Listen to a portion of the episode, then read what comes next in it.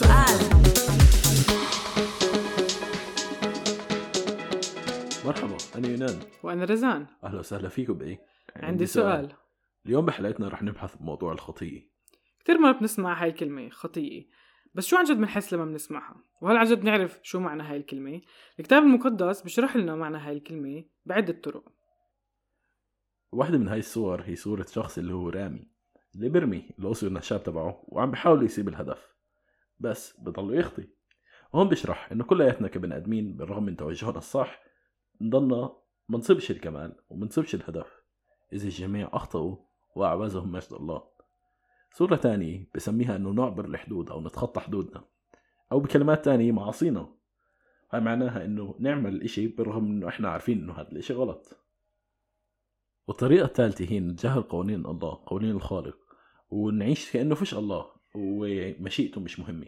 وبفكر إذا بنكون كلياتنا صريحين كلياتنا بنعاني من هدول الثلاث أشياء.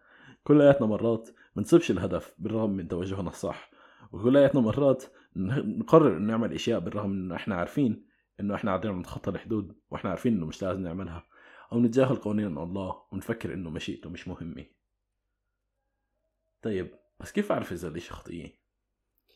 في توجهين لهذا السؤال. إنه في أشياء اللي هي واضحة بالكتاب المقدس إنه هي خطية. فمثلا بأمثال 6 16 ل 19 غلاطيا 5 19 ل 21 كورنثوس الأولى 6 9 ل 10 بحكي بشكل واضح عن أفعال معينة إنه هي خطايا وإنه هي ضد مشيئة الله. فواضح بالكتاب المقدس إنه القتل الزنا الكذب السرقة هي خطايا. بس الصعوبة بتكون لما في أفعال معينة أو أشياء اللي مش مذكورة بشكل واضح بالكتاب المقدس. فشو بنساوي ساعتها؟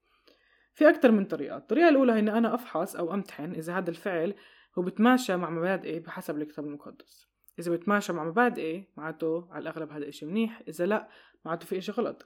وتوجهنا كمان مهم يكون نسأل إذا هذا الإشي مش إذا هذا الإشي غلط بس إذا هذا الإشي صح أو فيه صلاح. فمهم كمان نمتحن إذا هذا الإشي أو نتيجته بتجيب إشي منيح أو صلاح لإلي للأشخاص اللي حوالي.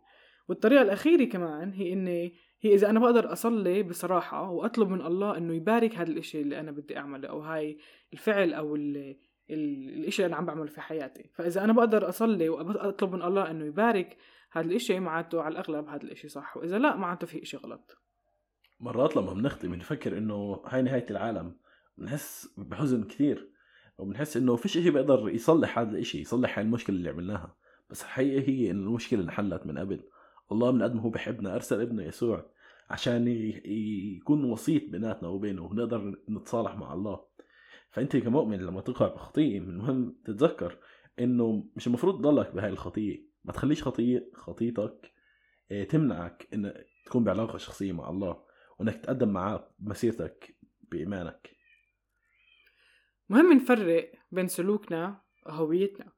لما أنا بخطي هاد بقولش إني أنا يعني أعطى البني آدم بالعالم. إيه سلوكي بحددش هويتي. فلما أنا قبلت يسوع مخلص شخصي لحياتي وقبلت هذا الخلاص أنا صرت ابن لله. والله إيه وضع نفسه مكاني أو وضع نفسه لأجلي حتى يعطيني هذا الغفران وهي الحياة الأبدية معاه.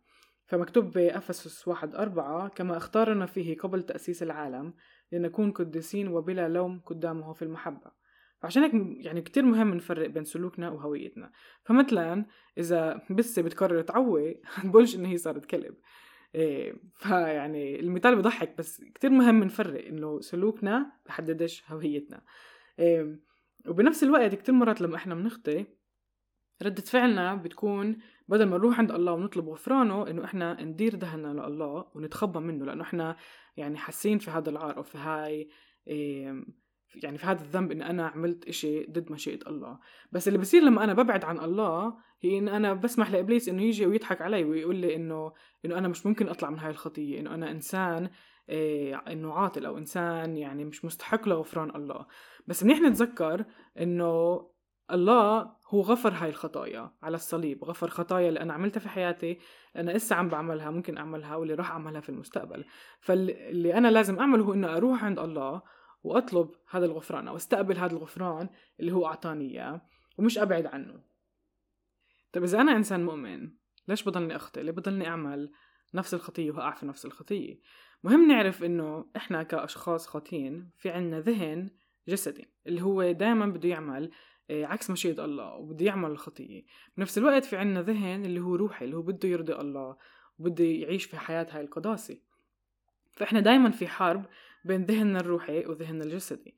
إيه بس عشان نقدر نغلب هاي الحرب إحنا مهم نغذي ذهننا الروحي ونجوع ذهننا الجسدي. يعني مثلا إذا أنا بشتري كلبين من نفس المحل من نفس الأم والأبو نفس المواصفات وبجيبهن لعندي. واحد من هاي الكلاب بطعميه كل وقت بهتم فيه بشربه يعني بعطيه حنان وحب وإيش بدكم والكلب الثاني بعبرش ولا بشربه ولا بطعميه ولا بعمل له إشي. إذا هدول الكلبين بتقاتلوا إيش رح يصير؟ أكيد الكل... الكلب اللي أنا كنت أهتم فيه وأطعميه وأغذيه هو اللي رح يغلب. ونفس الشيء في حياتنا. كل ما إحنا بنغذي ذهننا الروحي أكتر وبنجوع ذهننا الجسدي إحنا بنصير نغلب هاي الحرب أكتر نقدر ناخذ نصرة على هاي الخطية في حياتنا. كمان إشي مهم تتذكره هو إنه الله مش غضبان عليك ولا الله بتفاجئ من خطيتك الله بيعرف إنك أنت رح تخطي. وجعل الغفران متاح لإلك من زمان. بالرغم إنه الخطية كتير بتحزن قلبه. والله بتضايق لما إحنا بنخطي بس هي بتخليهوش غضبان علينا وبيحبنا كيف ما إحنا الخطاة. مكتوب بمزمور خمسة أربعة لأنك أنت لست إلهي يسر بالشر ولا يسكنك الشرير. بتعرفوا قصة الابن الضال بالعهد الجديد يسوع حكاها. تحكي عن إنه أبوه كان عنده ابنين. هدول الابنين إيه، كانوا عايشين عند الأبو. ف واجى واحد من الابنين وقال له يابا أعطيني نصفي من الميراث.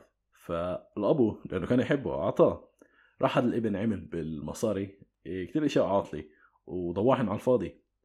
وشي يوم اجى مجاعة على البلد بطل في حدا عنده أكل وهو خسر كل شيء خسر كل أصحابه وكل أمواله وجبر حتى يشتغل عند الخنازير هو هو عم بيشتغل عند الخنازير تذكر وقال طب ليش أنا بقدرش اسا أقوم وأرجع لعند أبوي؟ أكيد هو بيستقبلني وحتى إذا كنت عبد لإله رح أعيش أحسن من ما إيش اسا أنا عايش. فقام ورجع لعند أبوه. هناك لقى أبوه عم بيستناه والابو ركض لعند ابنه. هذا المحل الوحيد اللي بالكتاب المقدس اللي بيصف الله بأنه بركض لعنا وما ركضش عشان يدينه ويقول له أنت خاطي وأنت عملت غلط بل استقبله بكل محبة وحنان. وقال له أنت ابني. وانبسط كثير عشانه وقبله. وقال له أنت ابني الضايع وأنت اليوم لقيتك. إيه بتفكر إنه الله تغير؟ لا الله ما تغيرش هو بعده بيستقبلنا كيف ما إحنا كيف ما هو استقبل هذا الابن الضال؟ كيف هذا الأب استقبل الابن الضال؟ الله بيستقبلنا كيف ما إحنا. كمان اشي مهم تتذكره؟ هو إنه تعترف بخطيتك فيش حاجة تسأل إذا الله رح يغفر لك خطيتك ولا لا؟ لأنه الله وعد إنه رح يغفر لنا خطايانا. لو شو ما عملنا أفسس واحد سبعة كولوسي أربعة واحد هاي الآيات بذكرونا بإيش يسوع عمل عشاننا على الصليب. الله بيستناكش عشان تخطي عشان يغفر لك خطيتك. هو غفر لك خطيتك. إذا أنت آمنت فيه. يوحنا الأولى واحد تسعة بيقول إن اعترفنا بخطايانا فهو أمين وعادل حتى يغفر لنا خطايانا ويطهرنا من كل إثم. فلما إحنا بنخطي في الروح القدس وضميرنا اللي بذكرونا إنه بحسسونا إنه في شيء غلط أو بحطوا هيك ثقل على قلبنا فالاعتراف هي طريقة إنه نجدد ضميرنا ويتجدد عقلنا ونطهره. داود بقول أستر وجهك عن خطاياي وامحى كل أثامي قلبا نقيا أخلق في يا الله وروحا مستقيما جدد في داخلي. المزمور 51 9 10 بهذا المزمور داود كان عم بيتوب آه، أو كتب المزمور عشان يتوب عن الخطيه اللي هو عملها. بس شو عن جد يعني التوبة؟ إيش معنى كلمة التوبة؟ لأنه يعني في فرق بين التوبة والاعتراف. الاعتراف هو اني أنا أعترف أو أنا أعرف إن أنا عملت شيء اللي هو برضيش الله. بس التوبة هي شيء مختلف. التوبة هي يعني معناها الحرفي إنه أنا أغير عقلي. فالتوبة عمليا لما أنا بقول بدي أتوب هي قرار وفي وراها مسيرة طويلة. فلما أقول أنا بدي أتوب هذا معناته إنه أنا بدي أوقف محلي ألف 180 درجة وأمشي بالاتجاه العكسي عن الخطية أو عن الإشي اللي أنا كنت عم بعمله. فالتوبة هي طريقة حياة مش بس قرار واحد اللي أنا باخده. وهي طريقة اللي أنا فيها بجدد ذهني وبجدد عقلي آه، حتى أعيش في قداسة وأعيش في طريقة اللي بترضي الله. وأنا أكيد بحاجة للروح القدس وبحاجة لقوة من عند الله عشان أعيش في هاي الحياة وعشان أطبق مشيئته وأمشي بحسب الأمور اللي بترضي قلبه. طبعا آه، كلياتنا نحتاج إنه نتوب في مرحلة من حياتنا. فهي شوية نصايح شو أنا بعمل لما بكون بدي أتوب وبدي أتقرب لله لما بعد بعمل خطيه أول شيء إني ألزم بالتأمل بكلمة الله يوميا. إيه تاني شيء إنه أروح على الكنيسة أو أكون بشركة مؤمنين إذا كان أصحاب المؤمنين أو اجتماع أو أي شيء. أسمع لوعظات وفيديوهات أونلاين ترانيم أقرأ كتب اللي بتقربني لله أصلي وإذا كنت بحاجة أصوم. طب شو بصير لما أنا عم بخطي كمان مرة وكمان مرة وبقع في نفس الخطية وبعمل نفس الخطية وبختار نفس الاختيار الغلط؟ مع إني أنا عارف إنه غلط بس بستمر أعمل هذا الشيء. إيش بصير هل في هل عن جد بقدر انصر على الخطية؟ هل بقدر أطلع من هاي الدوامة إن أنا هقع وأوقف هقع وأوقف؟ بدي لكم إنه آه الرب والله أعطانا نصرة على هاي الخطية. وهو واضح بروميا 6 14 بحكي لأن, لأن الخطية لا تتسلط عليكم لأنكم لستم تحت الناموس بل تحت النعمة. فإذا أي مرة بتفكر إنه فيش طريقة تنصر على هاي الخطية في حياتك أو فيش طريق خروج من هاي الدوامة اللي أنت موجود فيها اعرف إنك أنت عم بتفكر غلط.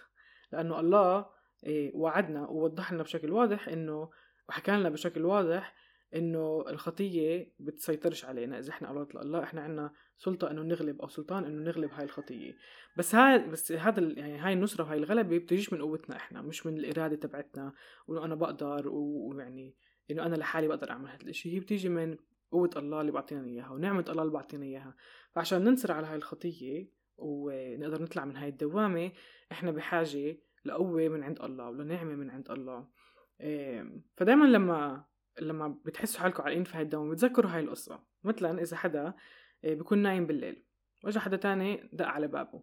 هذا الشخص أكيد بده يقوم بحاول يمشي للباب ويفتح الباب للشخص اللي عم بدق. بس عشان عتمة هذا الشخص وقع. فتخيلوا معي إذا مثلا هذا الشخص بقول للي عم بدق على الباب متأسف مش حقدر أفتح لك الباب لأني وقعت. أكيد مش هيك بصير. الشخص اللي وقع بوقف بحاول كمان مرة يمشي لعند الباب ويفتح الباب. فخليكم متذكرين هذا المثل أو هاي القصة في راسكم لما إحنا بنقع إحنا لازم يعني نطلب من الله يساعدنا إنه نوقف ونرجع نمشي في الطريق الصح اللي هي آه، بترضي قلبه. فكمان مرة خلونا نرجع. لما أنا بخطئ كتير مهم أتذكر إنه مش لازم أهرب من الله لازم أركض لعند الله. ولازم أطلب أو أستقبل الغفران تبعه لإلي. وأنا بحاجة لقوته لنعمته وللروح القدس اللي هو حطه فيي عشان أقدر أعيش في حياة التوبة وأستقبل هذا الغفران وأعيش في حياة اللي هي ترضي قلبه بعيدة عن الخطية اللي أنا كنت عم بعملها. وعلى فكرة كمان إحنا بحاجة للناس اللي حوالينا. مكتوب اعترفوا بعضكم لبعض بالزلات وصلوا بعضكم لأجل بعض لكي تشفوا تلبط الباطل تقتدر كثيرا في فعلها. واجه يعقوب المؤمنين اللي عم بأعاركم الخطية إنه يدوروا على إخوة وأخوات في المسيح اللي هن يقدروا يساعدوهن إنه ينتصروا على هاي الخطية عن طريق الصلاه وعن طريق إنه يكونوا حدنا بهاي المعركة. وبقترحش علينا نروح على الكنيسة ونزعق خطيتنا بصوت عالي أو نروح تعرفوا هيك هذا المثال ذكرته. نطلع هيك على الشبابيك نقول خطيتنا. بس عم بقول إنه لازم نلاقي حدا اللي إحنا بنثق فيه. كيف ما علاقة كانت بولس وتيموثاوس كانت علاقة موجه أو مرشد. فإذا بتلاقي هذا الحدا ممكن كثير تساعدك إنك تتغلب على الخطية لأنه بتجيب خطيتك للنور والشيطان بيقدرش يمسكها عليك. فليش نعترف لبعضنا البعض؟ لأنه علاقة الاعتراف والمغفرة المستمرة بين الإخوة والإخوات في المسيح بتفرجي صدق ومحبة ووحدة بجسد المسيح. وهذا هو الهدف إنه إحنا نكون طيبين ورؤوفين ومتسامحين مع بعض بالرغم من إيش ما أي حدا يعمل. الله خلقنا بمجموعات أو بين بعضنا البعض لهدف معين هو عشان ندعم بعض ونكون حد بعضنا البعض. فكتير مهم إنك أنت آه، تلاقي حدا في حياتك اللي هو ممكن يكون يعني حدا اللي برشتك اللي بيساعدك اللي بتقدر تحكي معاه في مواضيع مختلفة تحكي له عن الخطايا اللي أنت عم تتصارع معها. فإذا أنتوا عندكم حدا في حياتكم اللي هو زي هيك هذا كتير شيء ممتاز. بس إذا لأ بشجعكم تدوروا في كنايسكم أو في حياتكم عن شخص اللي هو ممكن يكون مرافق لكم في الحياة أو في هاي الفترة من حياتكم عشان تنموا في الإيمان أكتر. فخلينا شوي نلخص مع بعض شو حكينا اليوم. أحيانا الخطية واضح هي إشي اللي كلياتنا بنتصارع معه هو إشي كمان جدي. بس كمان بنفس الوقت الخطية هي مش إشي اللي بتسلط علينا لأنه الله أعطانا نصرة وغلب على هاي الخطية والله أجا مات عشاننا أو يسوع أجا ومات عشاننا وقام في اليوم الثالث حتى يغفر لنا هاي الخطايا. يعني مسبقا هو مسبقا غفر لنا كل الخطايا اللي عملناها اللي عم نعملها واللي رح نعملها في المستقبل. فاللي علينا لما بنخطئ إنه إحنا نروح عند الله نستقبل غفرانه ونقرر إنه نتوب ونطلب منه يساعدنا ويعطينا قوة ونعمة ويملأنا بروحه حتى إحنا نقدر نمشي بالاتجاه العكسي تبع هاي الخطية اللي إحنا عملناها و... ونعيش في حياة اللي هي ترضي قلبه. ارحمني يا الله حسب رحمتك حسب كثرة رأفتك امحي معصية. اغسلني كثيرا من إثمي ومن خطيتي طهرني. مزمور 51 من واحد لاثنين تقدر تيجي لعند الله كيف ما أنت هو راح يساعدك تتغير. كل اللي عليك تعمله هو إنك تأخذ الخطية بجدية. توب وتعرف قدامه.